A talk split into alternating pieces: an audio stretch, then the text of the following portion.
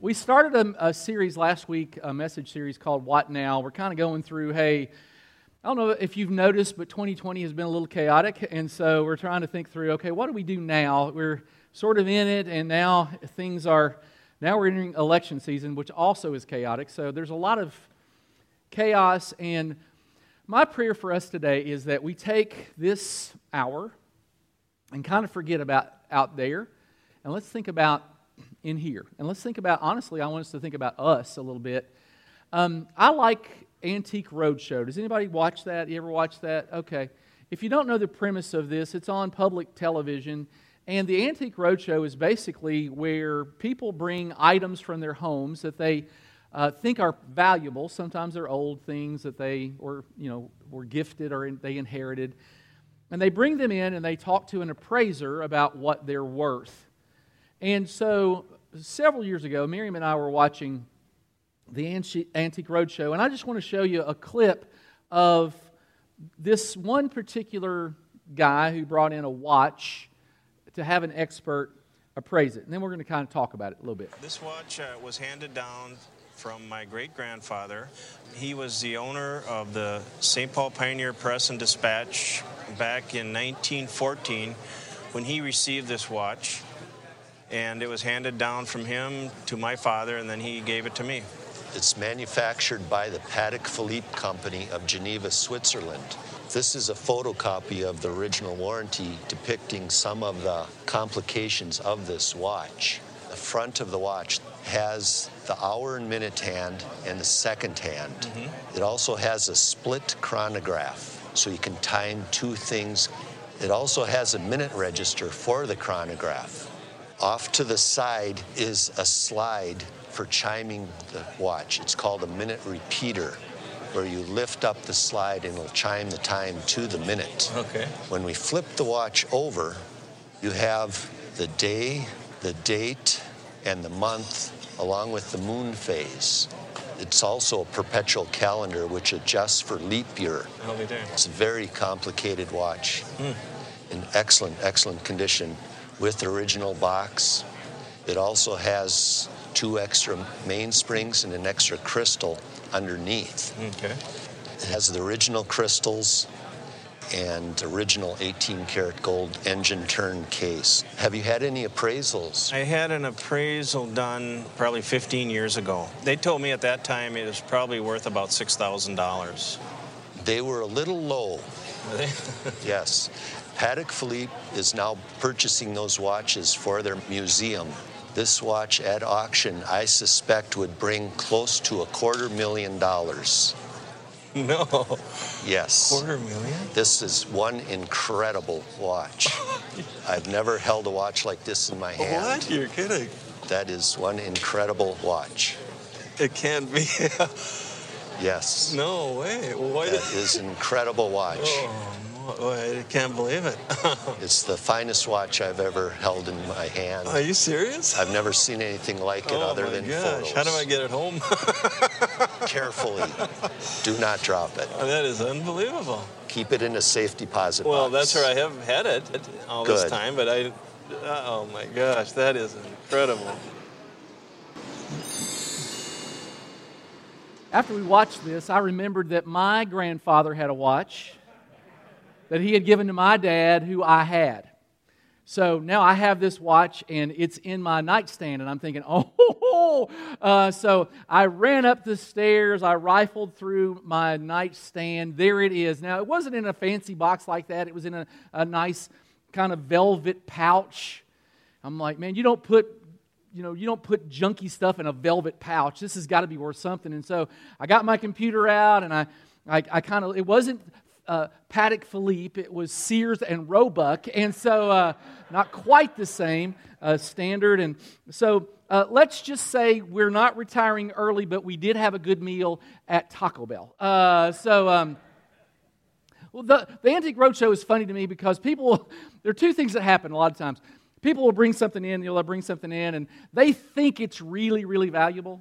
This is always funny to me. They think it's valuable, and they'll show it and they're very proud of it and then the, the expert will say this is worth $7.50 and you know their, their face kind of sinks but Uh, I love these expressions when you have something that you think is kind of valuable, but then it's really, really valuable. The ones that are funny to me are the ones who have something really valuable and they say something like, I'll never sell it.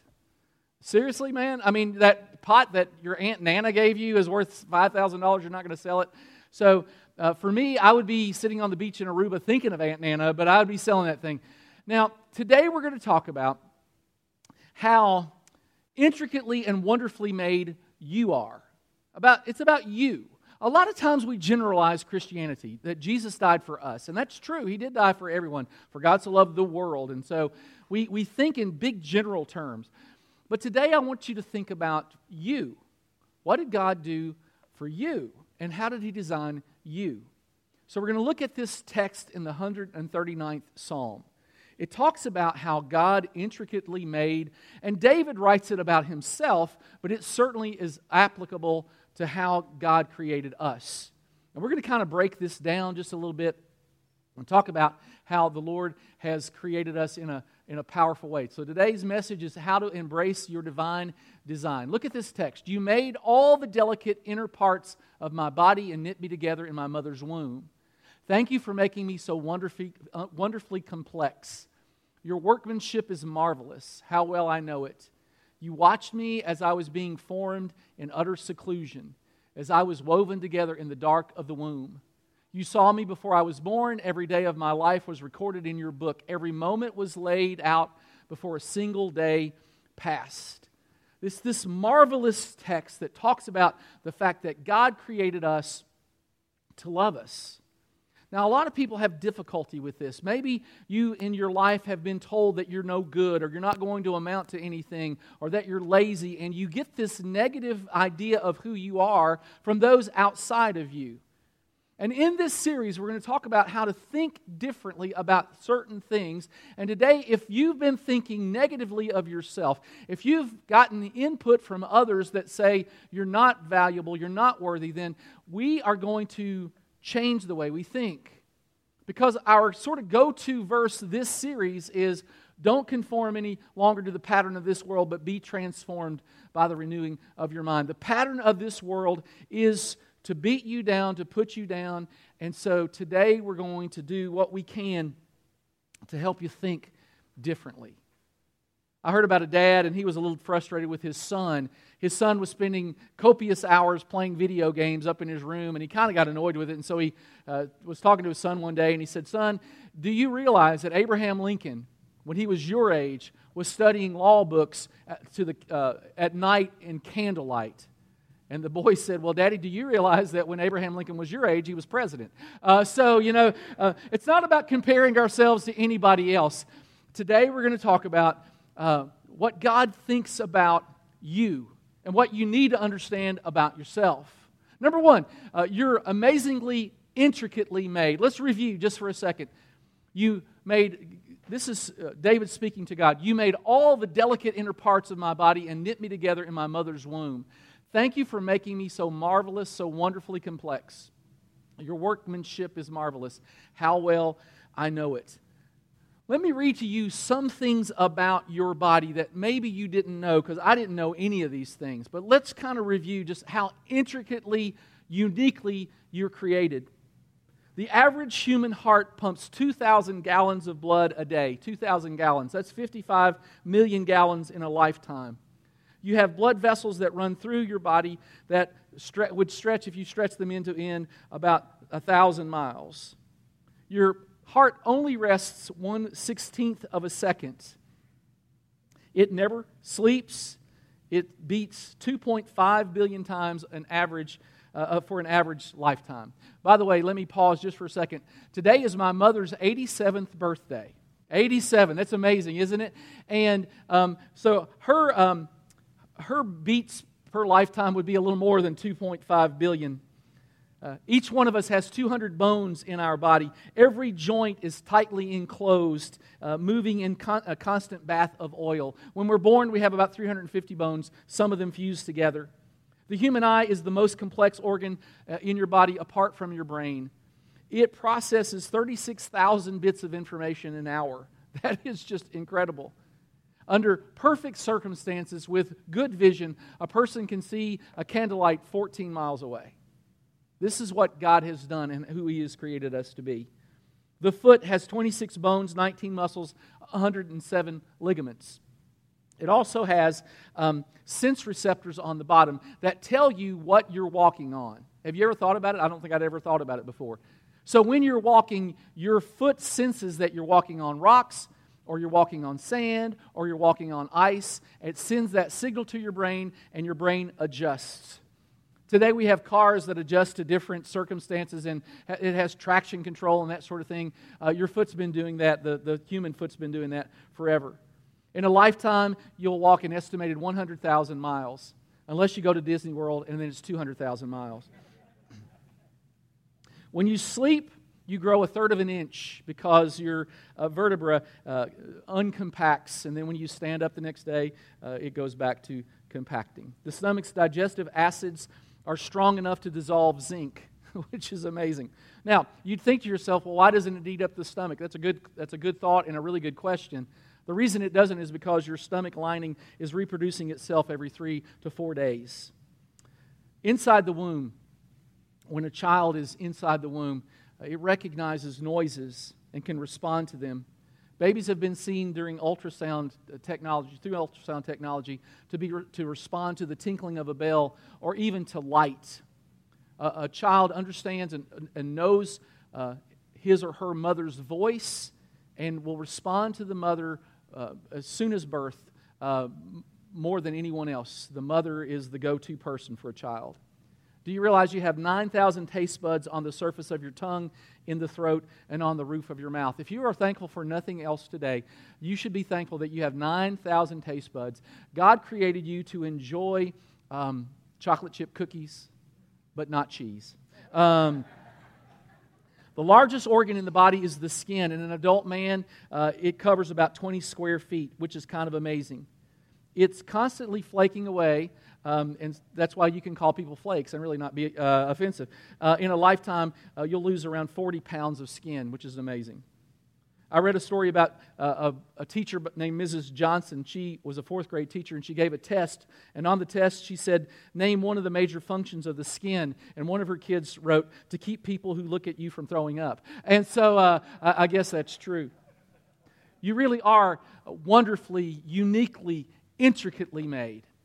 Um, when we look at the 139th Psalm and we read it, we see that God has designed you in an amazing way. Sometimes we forget that, and when we're told we are just a random something or other, or we weren't planned, or all that kind of stuff, sometimes we, we don't fully appreciate what God has done and how intricately made we are. You know, when you're young, you don't think about all the stuff that everything works, nothing hurts. You know, when you get my age, uh, things stop working and everything hurts. And so you, you kind of think back to, man, I remember when I was young and I didn't appreciate that I could jump high and run fast. But look, we are created uniquely, intricately by a loving God because He wants to love us. That's really important to understand. The second thing we note is you're designed by a master craftsman. That really incredible watch has nothing on you. Can you imagine the craftsmanship it took? And did they say 1914? I can't remember when that watch was made. But back in the early 1900s, when that watch was made, somebody had the technology or had the wisdom to figure out how to make a calendar, how to make a watch that would account for leap year. To me, that's remarkable. I understand technology today has changed and it would, wouldn't be that big a deal. But back then, when it was mechanical, that, that is Unbelievable. Well, understand something. That watch has nothing on you. The Bible tells us that we are God's masterpiece. And for you to be a masterpiece, that means you were created by a master. You're God's creation.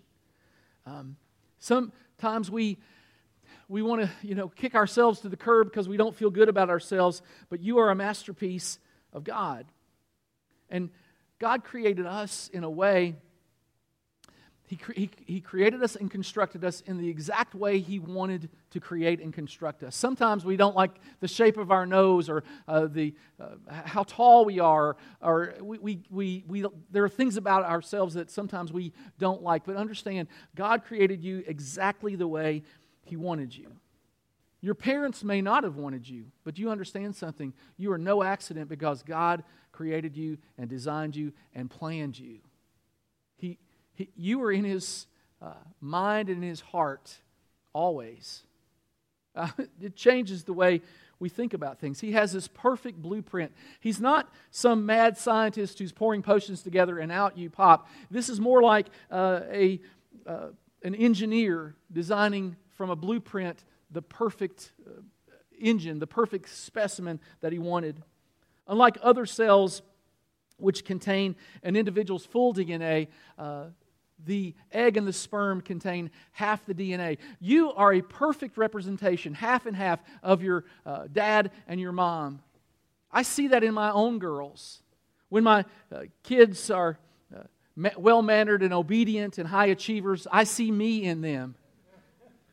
And when they're less remarkable, I see other influences. Again, let's review you made all the delicate inner parts of my body and knit me together in my mother's womb. Thank you for making me so wonderfully complex. Your workmanship is marvelous. How well I know it. When you see language like knit me together, that means God formed you personally, handmade, handcrafted. And what you know when you see something, when there's a sign that says handmade and handcrafted, you know that there are marks of the maker on the one who made, on the thing that's made. I see evidence of a maker when I see something that he has made. Michelangelo did this sculpture. It's called, and this is really a complex um, uh, title for this. It's called Angel Holding a Candelabra. Imagine. Uh, um, they asked him about it one time. How, how do you, you know, he takes this chunk of marble and he creates something like that, which, by the way, is, I think sculpting must be one of the most amazing things. That's true artistry. Painting, I mean, I get that. I think that's incredible too. But to take a stone and to somehow chisel it away. And, and Michelangelo, they ask him about this, this, uh, this statue, and and he said, This is his quote. He said, I saw the angel in the marble and I carved until I let it out. I saw the angel in the marble and I carved it until I set it free.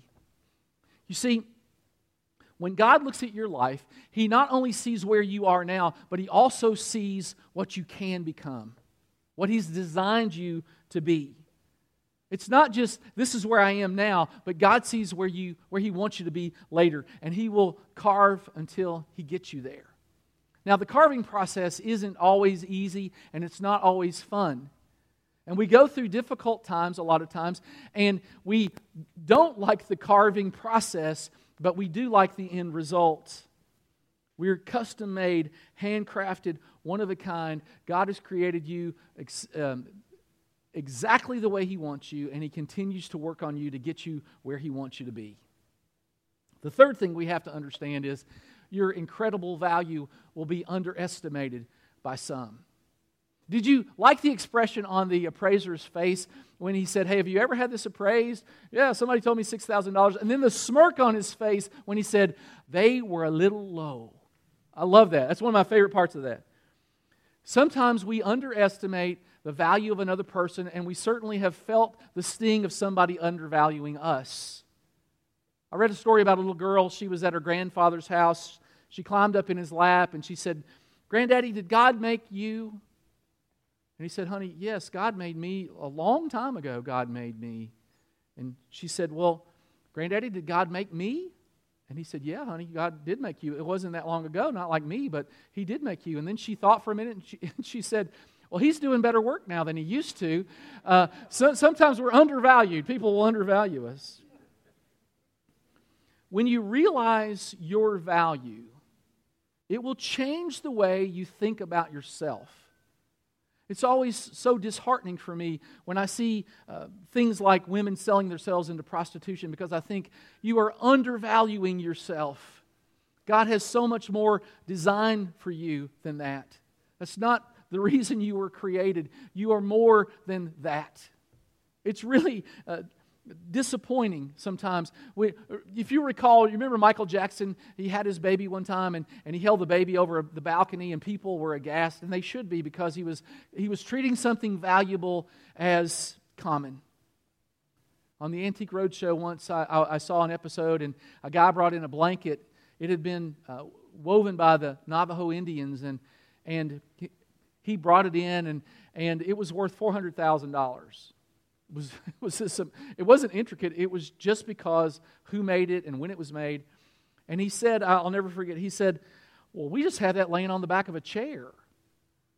Treating something incredibly valuable as common is not ever what we should do. Now, there are two sides of this, honestly. Sometimes we, uh, we hear uh, people treating us as common, and we, are, we aren't. We, we shouldn't see ourselves that way. But sometimes in reverse, we treat, we treat other people who have different opinions than us as common, as unworthy, as less than. We live in such a divisive time with the election coming up and all of that. It, everything is divisive. And people will say, We've never lived. It's, we went through a civil war here in this country. It's been divisive before. But nothing new is under the sun. Yes, it is really divisive. It's probably more it's more known now because information is so quick. You can get it so fast. But we've been divided and we are divided now and we'll probably be divided in the future. We who are followers of Christ don't have to buy into that. C.S. Lewis was this amazing thinker, this brilliant intellect. He was also a Christian. And he writes this It is with awe and circumspection that we should conduct all of our dealings with one another. And then he goes on all friendships, all love, all play, all politics, there are no ordinary people. You've never talked to a mere mortal.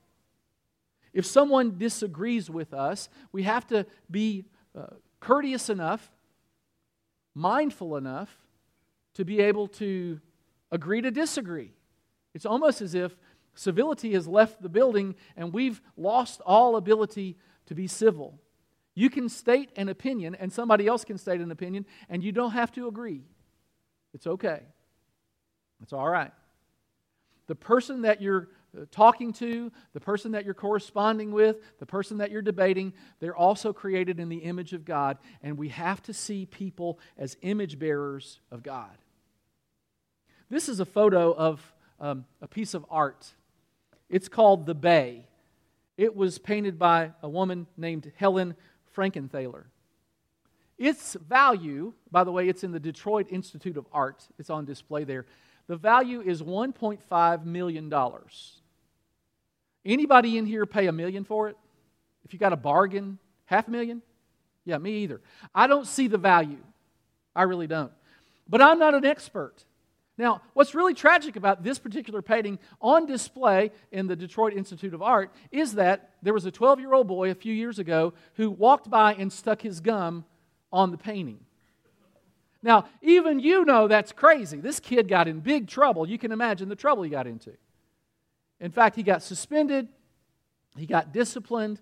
Um, his teacher, his principal, actually, uh, a, a, lady by the name of Julie Kildee, said, um, even though we have given strict guidelines on proper behavior and we hold students to high standards, he's only 12, and I don't think he understood the ramifications of what he did before it happened. then she concludes, but he understands the severity of the situation now.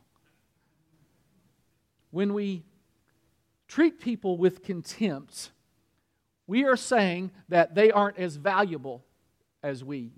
That is never God's a, a godly position to take.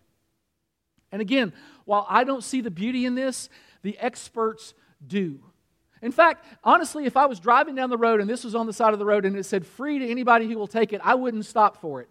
But the experts say differently. And even though you might look at someone and not see their value, maybe you see them as a thug or you see them as, uh, uh, as trouble and they don't think like you and they don't act like you, and so therefore to you they're not valuable, that doesn't change their value. Because I can't see it doesn't mean they're not valuable. It just doesn't change. In the prospect of God, as He looks at people, He sees them with incredible value. And the other side of the coin is some of us have let uh, people put their sticky gum on our lives and devalue us, and you don't have to do that. Pepper Rogers was the coach at UCLA a few years ago, football coach, and they were going through a horrible year. It was horrible. And everybody kind of jumped ship, and nobody was his friend. And he, he talks about that season, and he said, My only friend was my dog. And he said, I told my wife, every man needs at least two friends. And he said, She bought me another dog. I was like, uh, uh, We all need to see the value in people. Again, let, let's review. You saw me before I was ever born. And I love this language. Every day of my life was recorded in your book.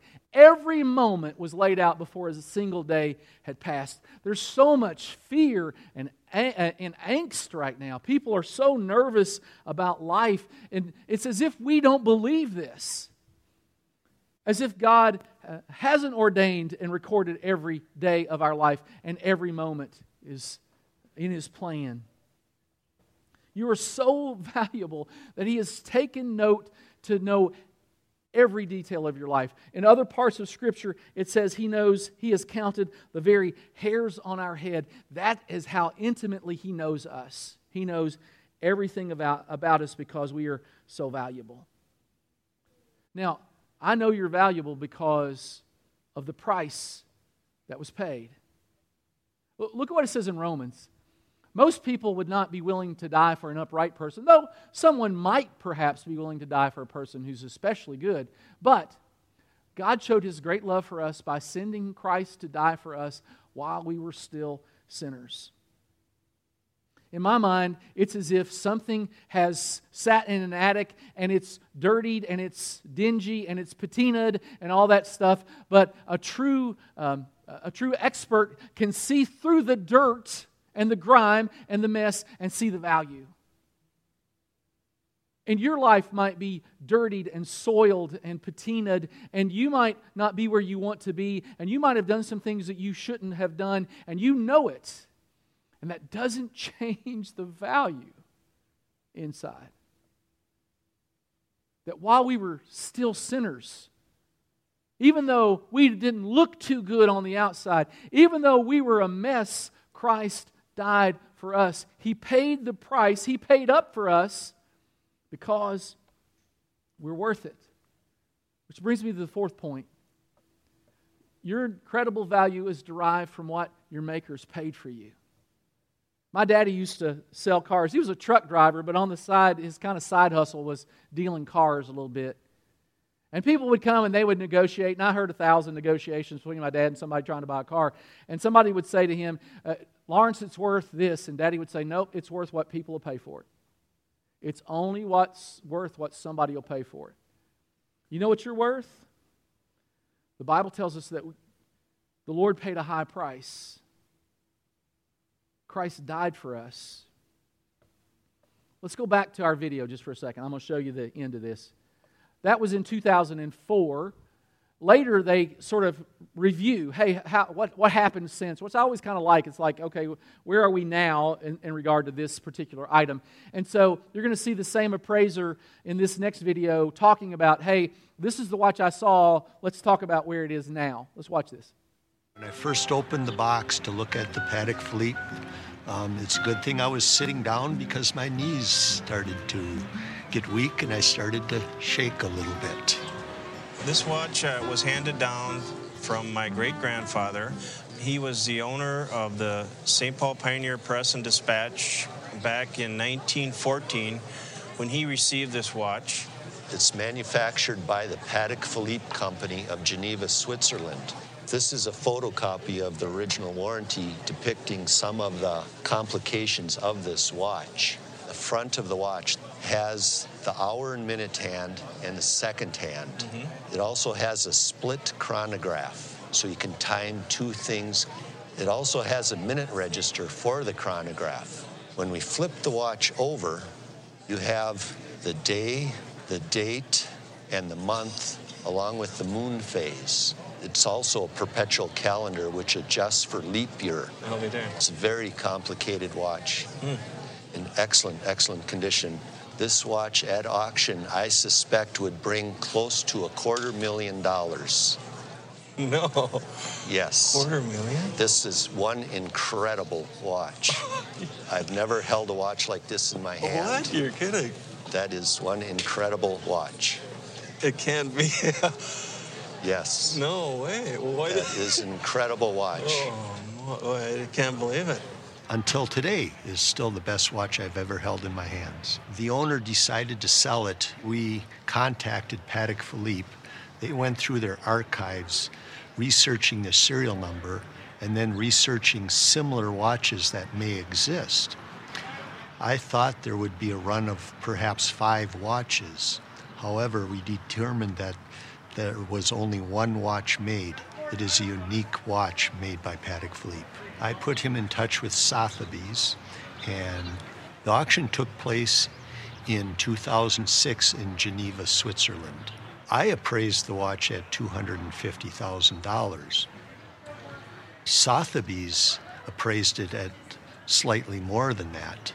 Um, I believe everyone was surprised when it brought 1.54 million, including the buyer's premium. I'm not sure who purchased it, but I do know that it is on display in the Patek Philippe Museum. We've sp- spoken with several other watch experts, and that watch today we estimate is worth at least two and possibly three million dollars.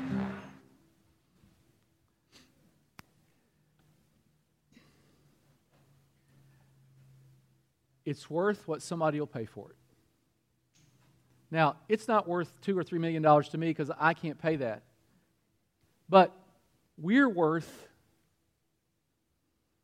a tremendous amount because of what our Maker paid for us.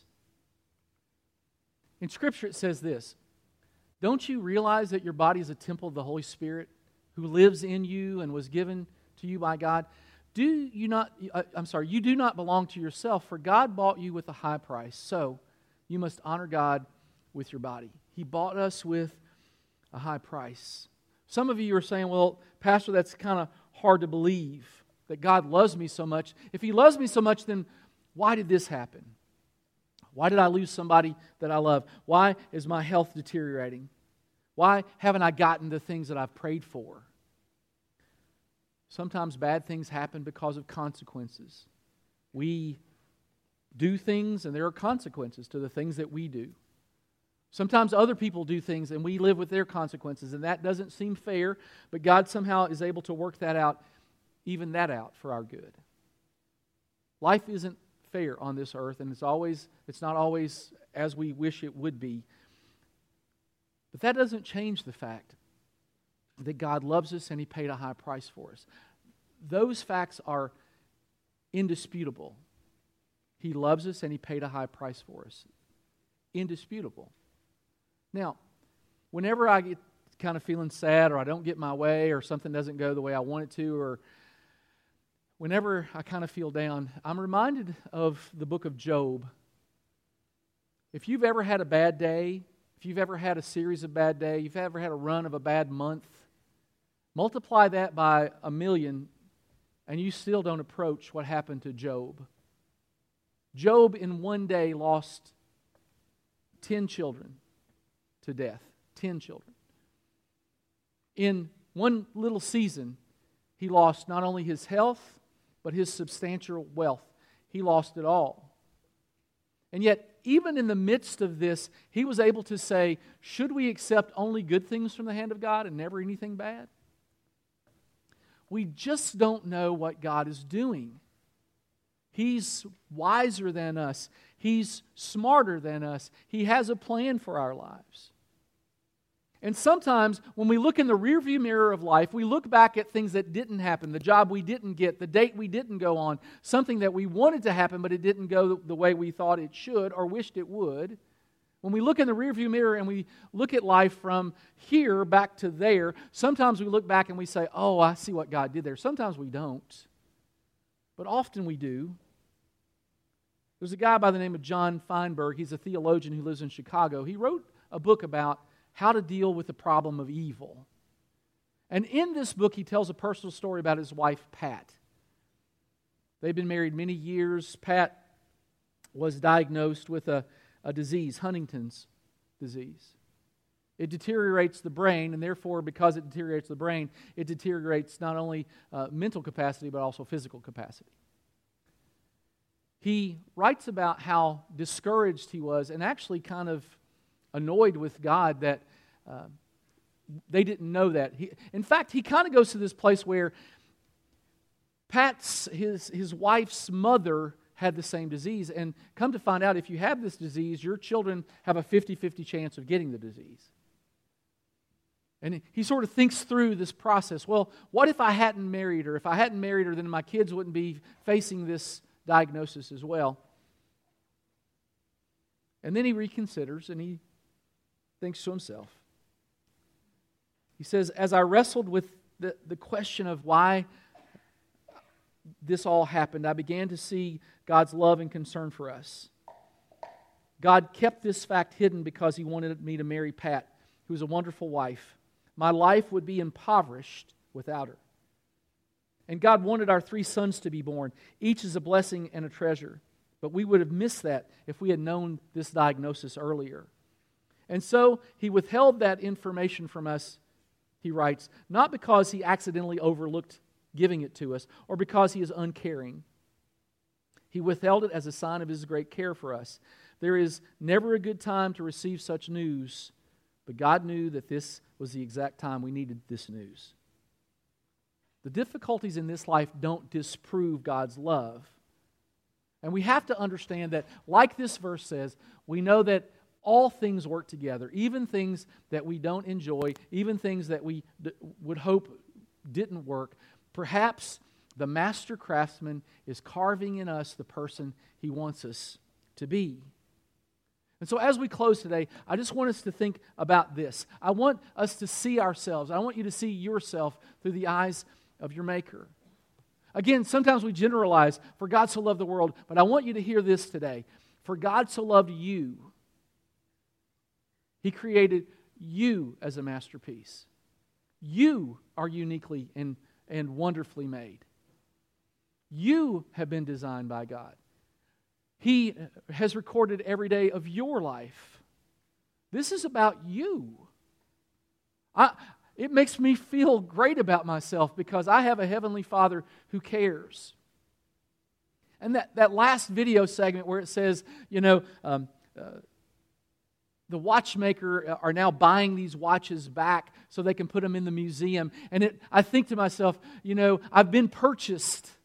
And someday I get to be uh, in the museum of heaven. I get to be with God forever. I get, he's going to claim me as his own for all time. And that can be you too. You're bought with a high price. You're incredibly valuable. It's something you should never, ever forget. Father, we are absolutely humbled that you love us so much, that you care about us. And Lord, sometimes we don't understand what you're doing, but that doesn't mean you're not in control. It just means we don't understand. The masterpiece isn't as wise as the master making it.